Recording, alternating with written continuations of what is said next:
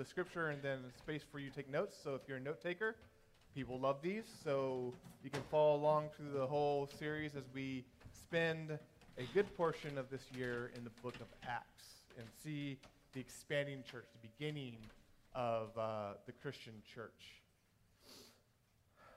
But before we dive into uh, Acts chapter 3 this morning, let's go to the Lord in prayer. Dear Father, thank you so much for this time when we can gather together and praise your holy name. When we can gather together around your word and read it and see you in it and how you've moved throughout history and how you have brought us to where we are and how you continue to move. Lord, I just pray for this time that you bring the scripture to life in our hearts and our minds, that we can worship you through this, that we can be changed because of it that we can always live for you in all that we do. I pray all these things in Jesus' name. Amen. It's a big question. It actually can be kind of confusing. We come to this book, this Bible, and we start reading it, and we can be confused about how it all fits together. You some new believers say, hey, where do I start with the Bible? And they open up to the beginning, they start reading Genesis, and they read about this nation of Israel, and they read about how God has been working in them, and it can seem confusing, can seem so separate from us. That we can almost struggle to how do we incorporate and uh, make sense of this whole Bible, and how do these many different books, these 66 books, how do they all come together in one cohesive story? And people have proposed many different kinds of solutions to this. Christians standing after the New Testament look back and say, how do we make sense of this? And some people say, well, maybe we just need to kind of downplay the Old Testament because it gets confusing when we go in there. And maybe we want to go to it for like morals and maybe good life lessons, but really we just focus on Jesus and his teachings. Some people are even more blatant. They say, well, we just need to get rid of that and we just need to focus on what Jesus said and maybe we just cling to that. It's a big question that the church actually has been struggling with since the beginning. But we believe that the church, us, today, stand in this great long line within history of, of how God has been working throughout history and that we stand in continuation with all of God's people.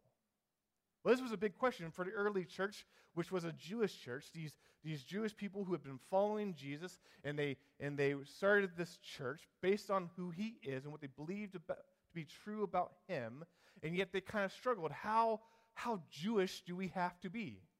Especially when all of a sudden they, they know they're supposed to take this message, this message of the gospel, this good news of who Jesus is to the Gentiles. And these other people who are not Jewish start coming into the church and believing. And so they wrestled with this question. And it's the same question people nowadays are still wrestling with like, how do we make sense of this and where do we fit into the story? And it's not new. It happened in the early church, and then we'll see as we go throughout the book of Acts, this was a huge question they wrestled with. And then, even in the early church, after in the 100s AD, they wrestled with this question because now the church was mainly made up of Gentiles, people not of the Jewish faith. And so they're like, how, how should we reconcile this? And into this scene came a pretty influential guy named Marcion. And he said, Hey, I got, I got the solution. Let's just forget about the Old Testament and let's just focus on Jesus and maybe some of the letters of Paul. And he actually started this movement that was condemned because it's not true. Basically, setting forth that maybe the New Testament is fundamentally different than the Old Testament, and that Jesus is fundamentally a different God than the God we see in the Old Testament.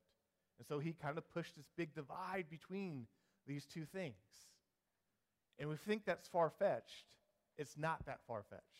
Because right now, today, there are people who advocate maybe for the Christian message to be successful, we kind of have to unhitch it from the Old Testament a little bit and not focus how it works, how God's story has worked throughout history. But did the early church see it that way?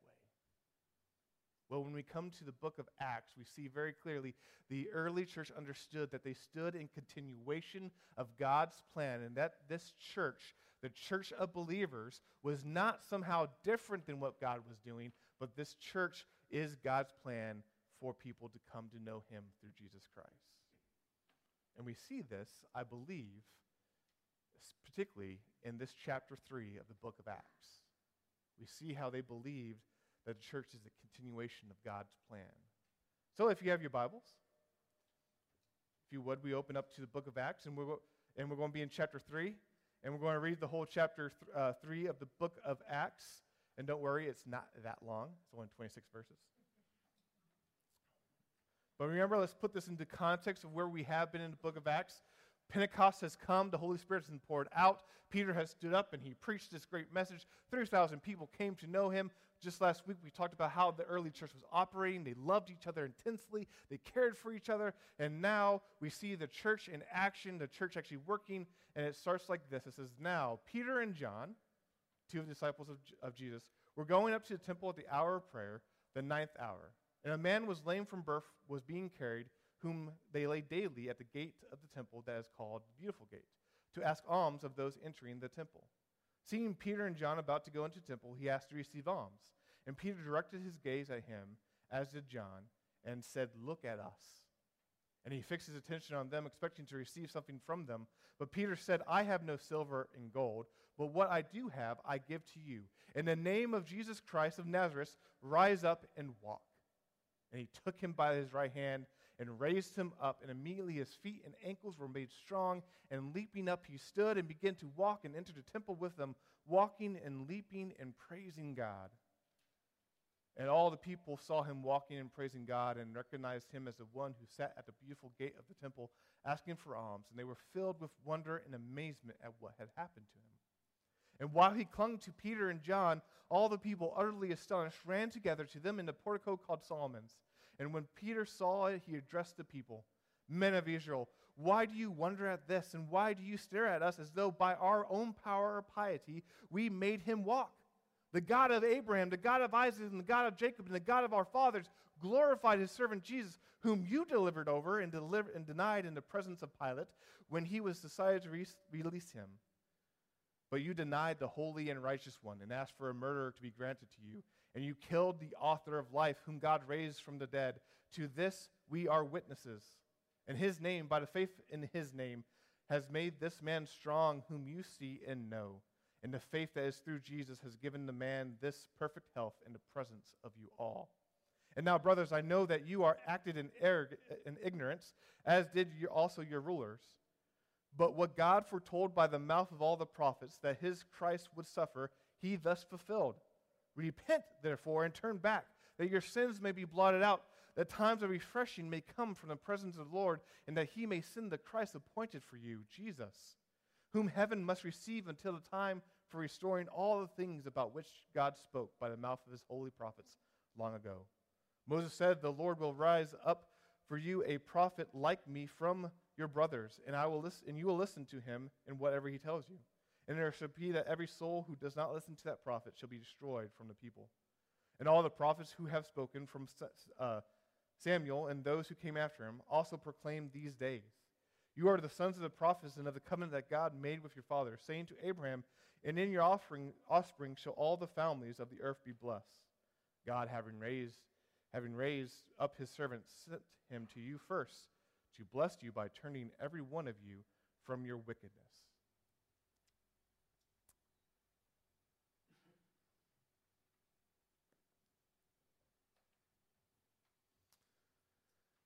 What do we see in this chapter 3 of the book of Acts? I think we see that the church is the continuation of God's redemptive plan.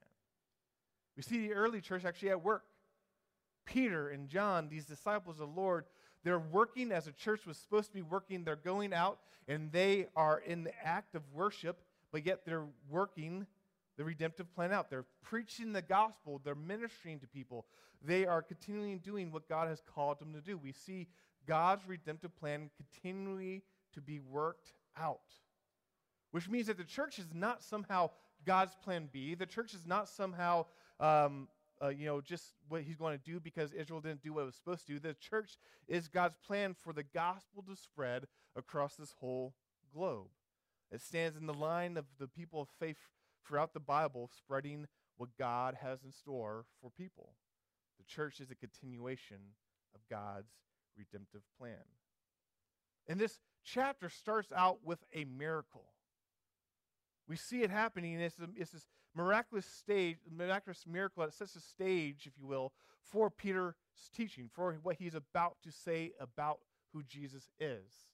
And just to put yourself in this, this, this miracle that takes place, and I really think you almost see a continuation of Jesus' ministry.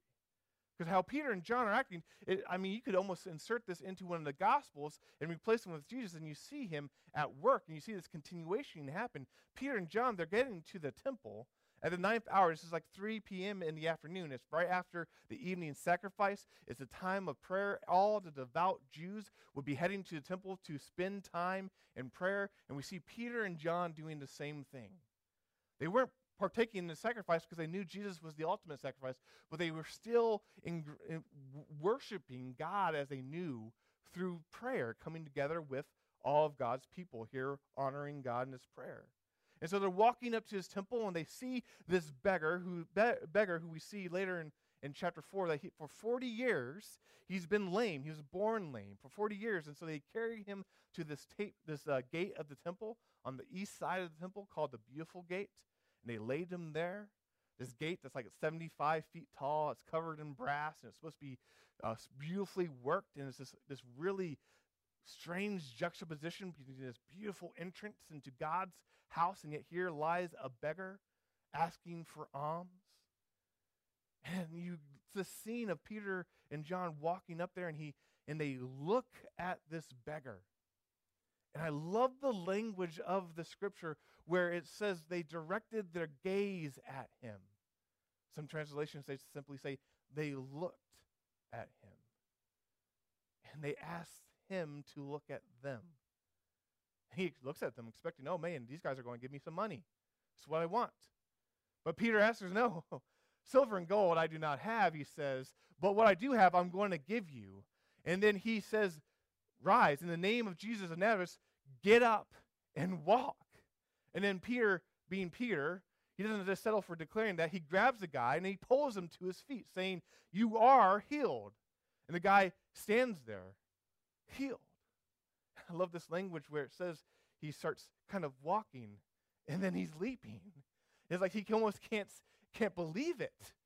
And, and, and Luke is, is, a, is a physician, and you see this, and it's so funny because it, it uses language nowhere else used in the Bible about how his feet and his ankles, these words, were, were, were made strong. But just think about this. For 40 years, this guy had laid on his back. And with a single word from Peter, through the power of Jesus Christ, he was healed and he got up and he could walk. No physical therapy was needed. He had the strength to actually take his steps. He never learned how to walk, and yet now he could not just walk, but he started to leap. He started to praise God. This truly was a miracle.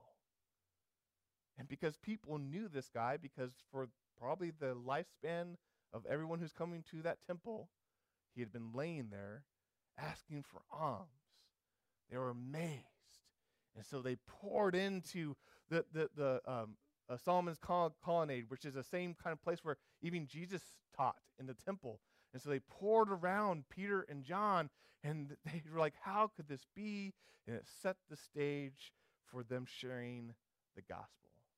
Just who was, who is Jesus Christ. But we see here this continuation of Jesus' ministry.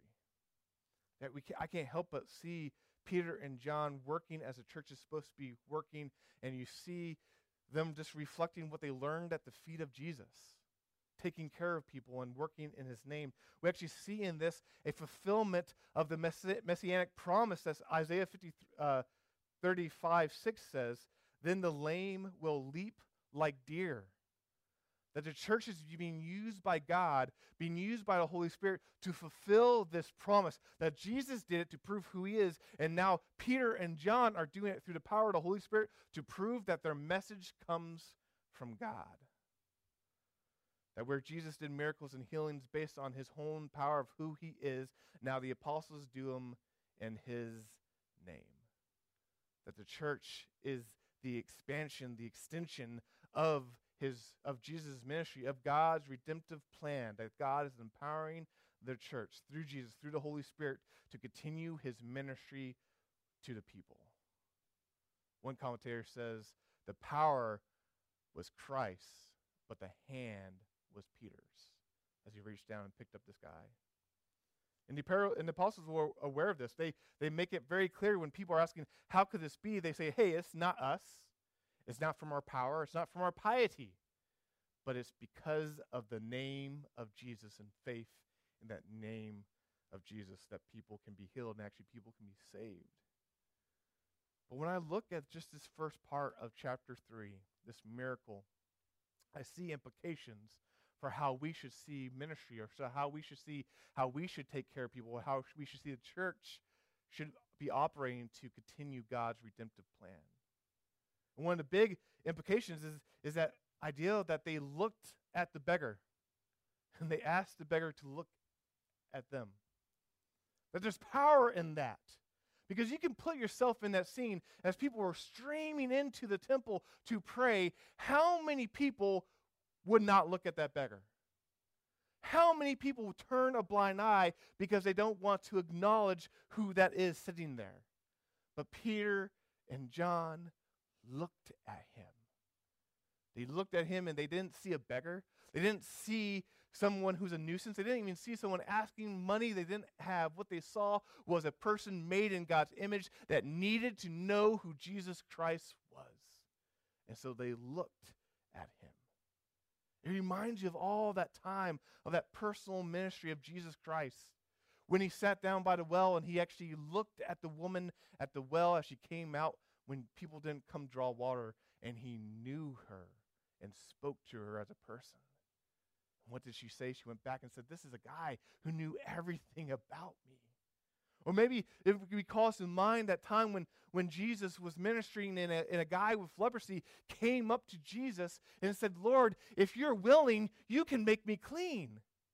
And what does Jesus says? He says, be clean. But he doesn't just do that. He touches the unclean person, personally interacting with him, showing his love. The guy is clean.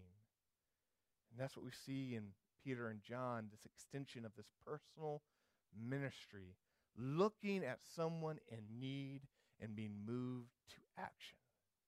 Looking at a person and giving that person what they truly did need, and that is to know who Jesus Christ is. Because the gospel is personal. The gospel is for the individual to respond to. It comes from a corporate body as the church moves forward, and people individually are brought into God's people, but the gospel is personal. And we should, when we think about how we share it and when we think about how we're called to ministry, we need to be personal as well. That we should take the time to actually see people for who they are and know them. That when we look at someone, we don't just see the mistakes they may have made in life. We don't just see the circumstances they might be might be in right now. We don't just see all these things that can maybe distract us or maybe want to push us away from that person, but we see them as a person, a person that has a story, a person whose story can only make sense and find fulfillment and completion when it comes under in, in God's story. That the, this is a person that needs needs to know who God is and needs to know Jesus Christ who saved them. And so we see these people and we know them personally, and it should push us forward to actually look at the people around us. It's so easy not to look at people. What do we do when we want to ignore someone? We don't look at them. When the people are standing on the side of the road and you don't want to give them money, what do you do? Eyes straight. I don't see them, right? Because once you make eye contact, it's all downhill. Why? Because then you recognize they're a human being and you have to do something. So it's so easy not to look at someone, but this calls us, the gospel calls us to actually see people and see them for who they are. I'm a huge, huge believer in personal ministry. Yeah, there's, there's great ministry that can happen that get through the, the interweb and through all these things and ministries. There's great stuff that happens. There's great ministry that can happen through more impersonal means. But I believe that when life bumps against life, when you come in contact with someone and you take the time to know them and care for them, then you can share who God is with them. It can be powerful because ministry is made to be personal. I cut my teeth in ministry and youth ministry of Young Life where where you were reaching out to kids who would never come to church and they would teach you and they would train you that you'd build these relationships with kids and they call it winning the right to be heard. That you build a relationship and you win the right to be heard so that through that relationship then you leverage that as they realize hey you care for me for me and you can share the gospel with them. Well think of how many people we know in our life that we've already done the legwork they know we care. They know who we uh, they, they know what we believe and they know we're in their life and that we've already won the right in all these people as we care for them, as we bump up into our neighbors and our coworkers and they know we care about them. We've already won the right that now we can share who God is with them, what the gospel is, and they can respond to it. This was not just a personal ministry, which I think is so effective, but this also was a ministry that met someone's need. This guy had a need, and they met it. And notice it wasn't the need he thought he needed. He wanted money. That's what he thought he needed. But they went deeper than that and they and they healed him through the power of Christ and so he could walk. It was a deeper need than his money. But beyond that, actually I would say they even met an even deeper need. They went past even the healing of him walking and they met the need as they he clung to him as Peter spoke the gospel about who Jesus Christ is, that that met his greatest need. Humanity's greatest need, that he was a sinner, estranged from God, and the only one, only way back was through Jesus Christ. And so they met that need as well. As he told him, I don't have silver or gold, but what I do have, I can give to you. And when we think about ministry and when we think about our lives, guess what? We can do the same thing. I'm not guaranteeing that you can go out and you can grab a guy who's been lame from birth and make him walk because I don't believe the miracle is actually the point of this message. The miracle just sets the stage saying, look at the power that is coming through this message and then pay attention to this message. And so what we have is even a bigger power, a more fantastic power, a power that we can speak the gospel to someone and the Holy Spirit can be at work through those words and it can reach in and grab a dead, cold heart and replace it with a heart that beats for God. That we actually have a power given to us by the Holy Spirit where we can actually change someone's life when the gospel is preached and can meet their greatest need. And they can come to know who Christ is. Because in the end, the gospel is not about people walking, it's about people living with God. And we have that same power through the gospel and through the Spirit. And the end result that we see in this miracle is the praising of God. There's this guy who is healed. He's walking. He's, he's taking maybe some shuffle steps, and then he's leaping, and his feet hold. He's testing the waters. And what does it say? He's praising God. Do you think he was doing that softly and quietly? Ah, oh, thank God I can walk. No, he's like, oh my goodness. Hey, Bob, do you see me? I can walk. It's amazing. I don't think there was anyone named Bob back then, but he knew these people. His neighbors were wanting to worship and they uh, to prayer, and they saw him, and he was praising God. Thanks be to God, the Creator. Maybe he was quoting Psalms and says, oh, "This God who knit me into my in my mother's womb," and I thought he made a mistake because I came out not being able to walk. But no, he didn't. For now, his power is displayed for people to see and respond. And so he's praising God. And so we see in Peter and John, and I would argue the rest of the disciples and the rest of the church, this is God's plan being continued out. That the church is a continuation of God's redemptive plan. Because when then Peter stands up and speaks, and everyone crowds around, and they're like, How could this be? Where does he go? It's like a repeat of the sermon he just gave at Pentecost, but abbreviated. Where does he go? He roots it for, firmly in the God of the Old Testament. He roots it firmly in what they know to be true of God. He says, Hey, you're God, the God of Abraham, of Isaac, of, of Jacob, the God of our fathers. He's at work in this through Jesus Christ, who you should know. And so he roots it firmly in God's redemptive plan that has been taking place from the beginning. But there's no question this is a Christian sermon for he narrows down and he focuses on who Christ is.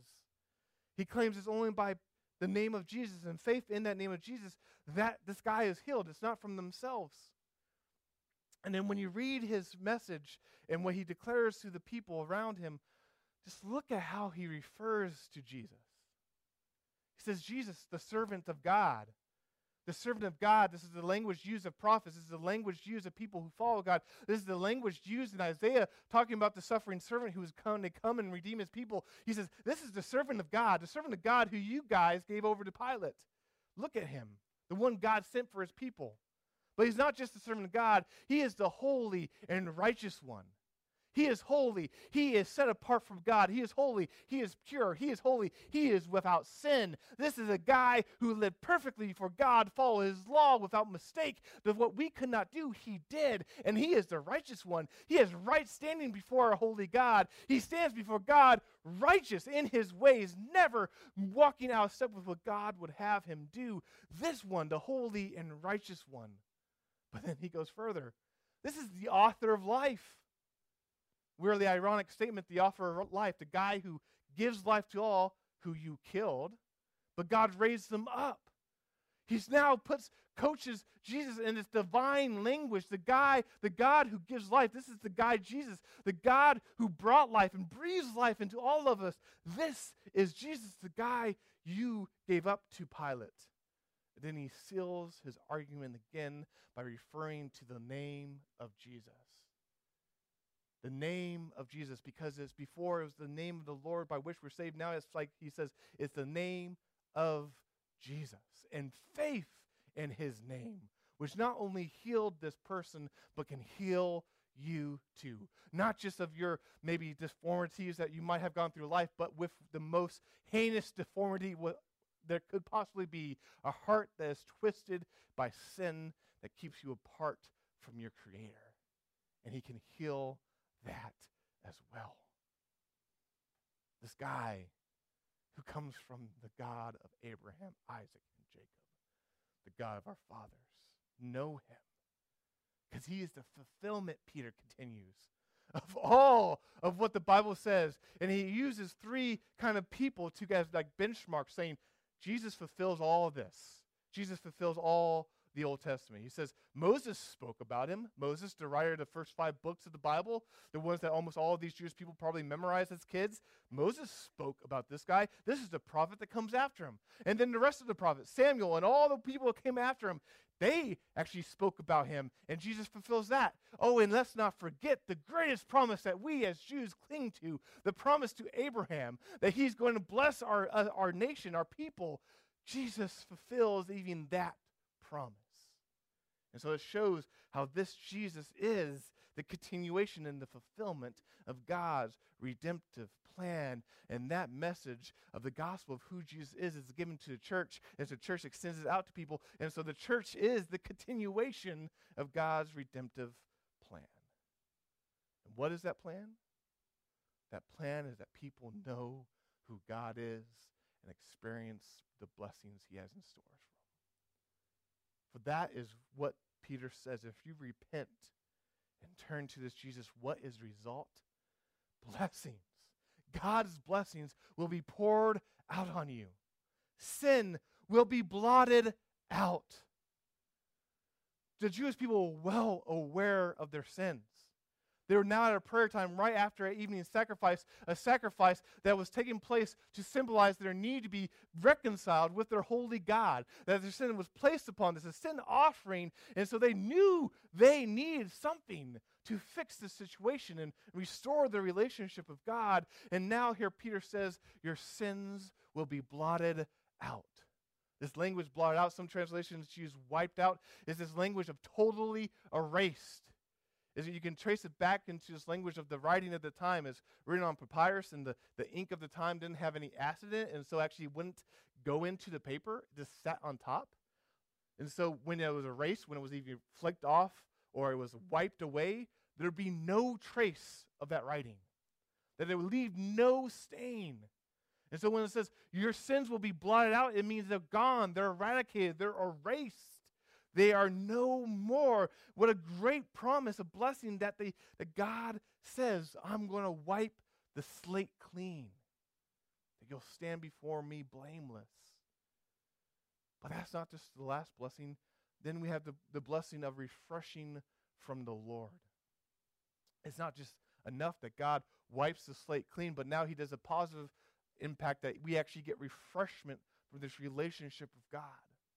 That humanity was designed for this relationship with God, and we go on through life parched and dry and needing and, and knowing something's wrong. And yet, the promise here now is that we'll have refreshment as we have this new relationship with God, that He'll, he'll bring what we need to be satisfied, content, whole.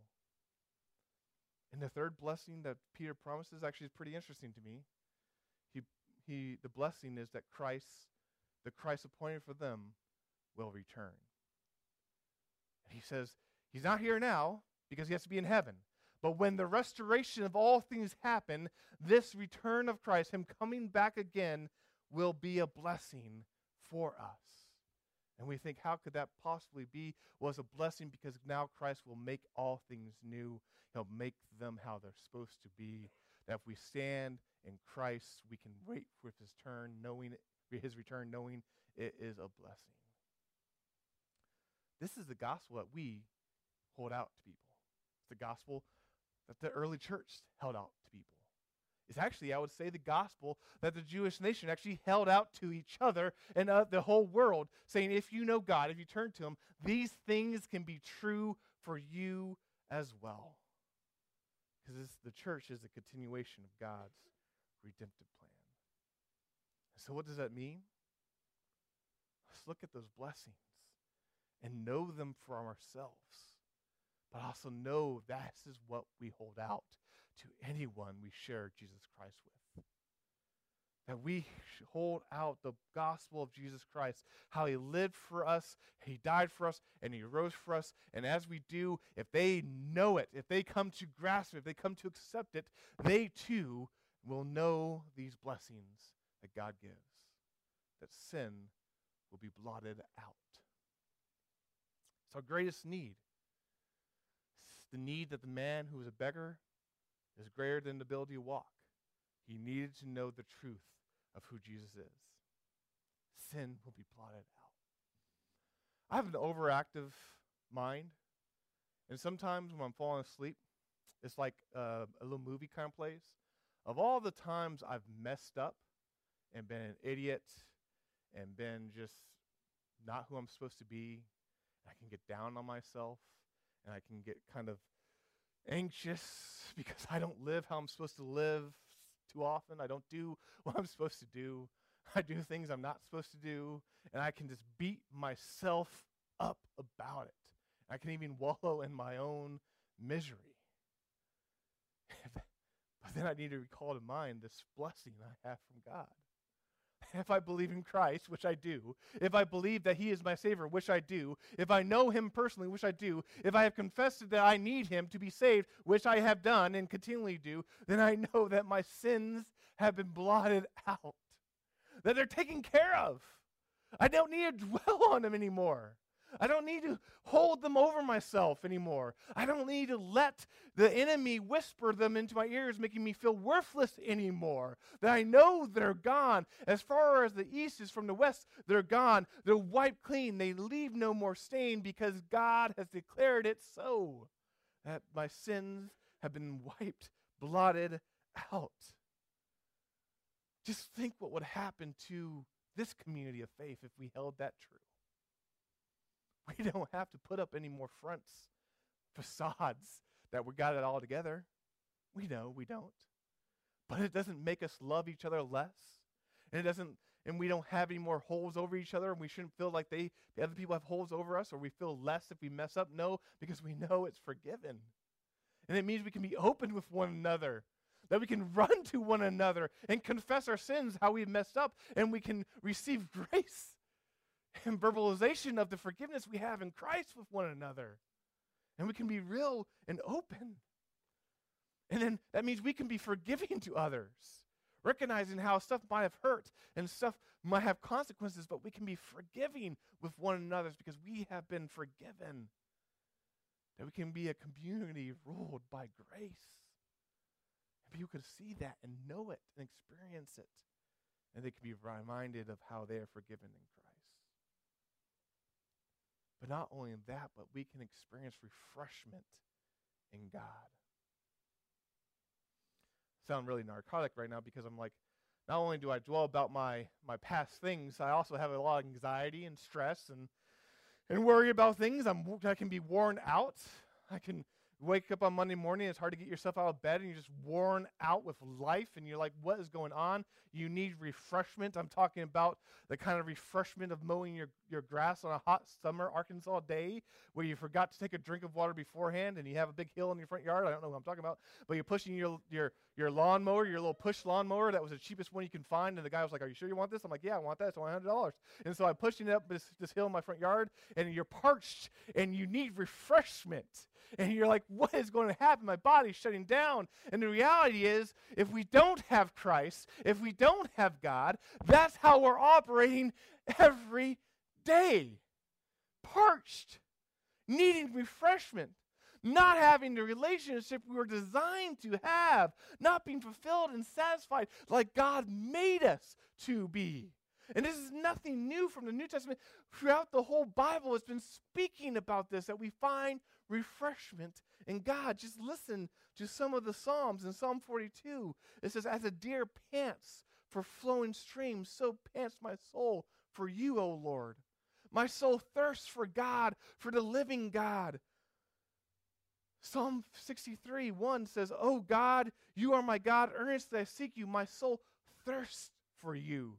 My flesh faints for you, as in a dry and weary land where there is no water. Psalm 40, 40, uh, 143 6 says, I stretch out my hands to you. My soul thirsts for you like a parched land. Now, this is a promise, actually, the need that the Bible speaks of from the beginning throughout the Bible, that we're made for God and only God can bring us back into that relationship. And now we know how He does it through His promise and through the promise realized in Jesus Christ. And so we know we can find fulfillment, not just fulfillment, but refreshment.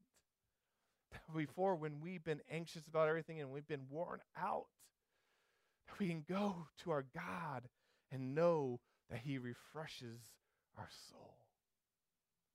And that refreshment is powerful. Because it doesn't mean that our life circumstances change. It doesn't mean the things we're stressed out about we're taken care of. But we, it means that we can now re enter those knowing who our God is, knowing his love, knowing his care, knowing that He is moving all of history to conform us to the image of His Son, knowing He has a plan awaiting us, knowing all these things, and so we're refreshed because it lets us lift our eyes past what we're going through right now. Lift our eyes back to Him and know Him for who He is. So we look to God for that refreshment. That is what we're holding out to people. That through the gospel, they can be refreshed in God. It's what we need to hold to our hearts in our lives and know this truth. And then the final blessing that we need to keep in mind and we need to hold out to people is simply this Jesus is coming back. The Christ return, the Christ appointed for you is coming back. The end of history is coming. Is that good news? Or is that bad news? You know, our, we love the uh, the end of society as we know it, the end of the world as we know it, kind of movies. You know, we, we people got fascinated with the Mayan calendar back in 2012. The world's coming to the end. They've made a big movie about it, about the world coming to an end. And so we're fascinated about how that possibly could happen. And we have to ask the question: Is this good news or is this bad news? And our society says, "Well, that looks like bad news." But if we stand in Christ, we look at this and says, "Oh, that sounds like fantastic news." For darkness will be vanquished once for all. Sin will be gone, done with once and for all. That Jesus will come back as the reigning king and he'll set everything right. That all the wrongs we've had to deal with will be made right. That all the evildoers will actually be made right. Will get what's coming to them. This is good news for us who stand in Christ. It's good news as we know that God is going to wipe every tear from us. And there will be nothing left for us to cry about. For everything will be made perfect, everything will be made pure and holy as it's supposed to be, in right relationship with God.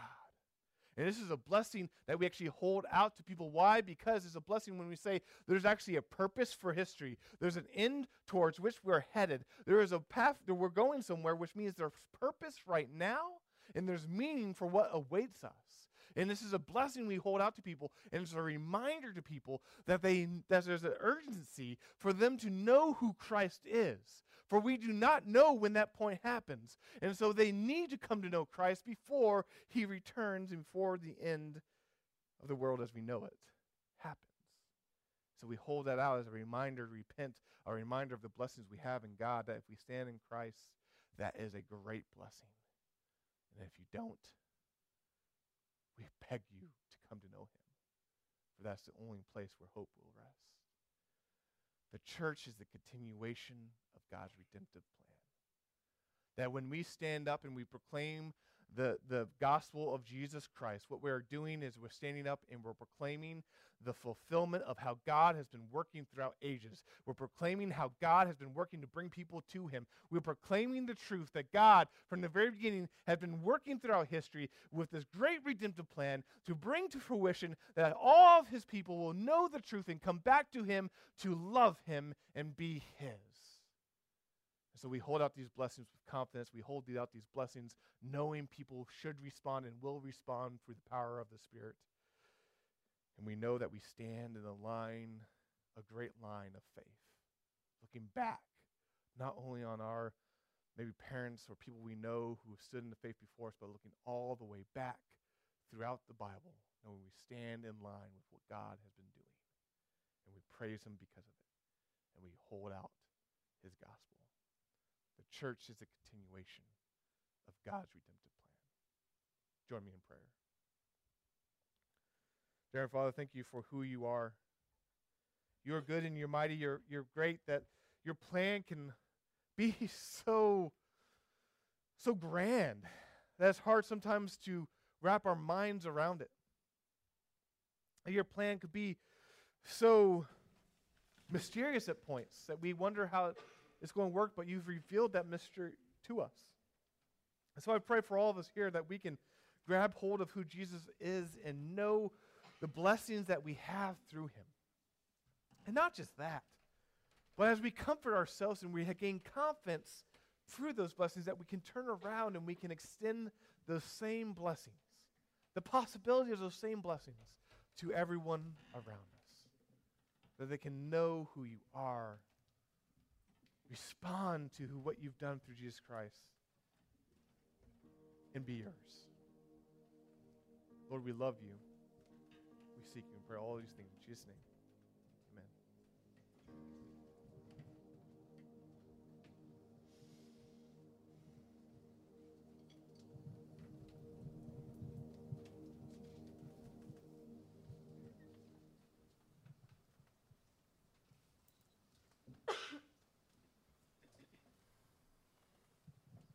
If you guys would uh, join us and stand and continue to worship.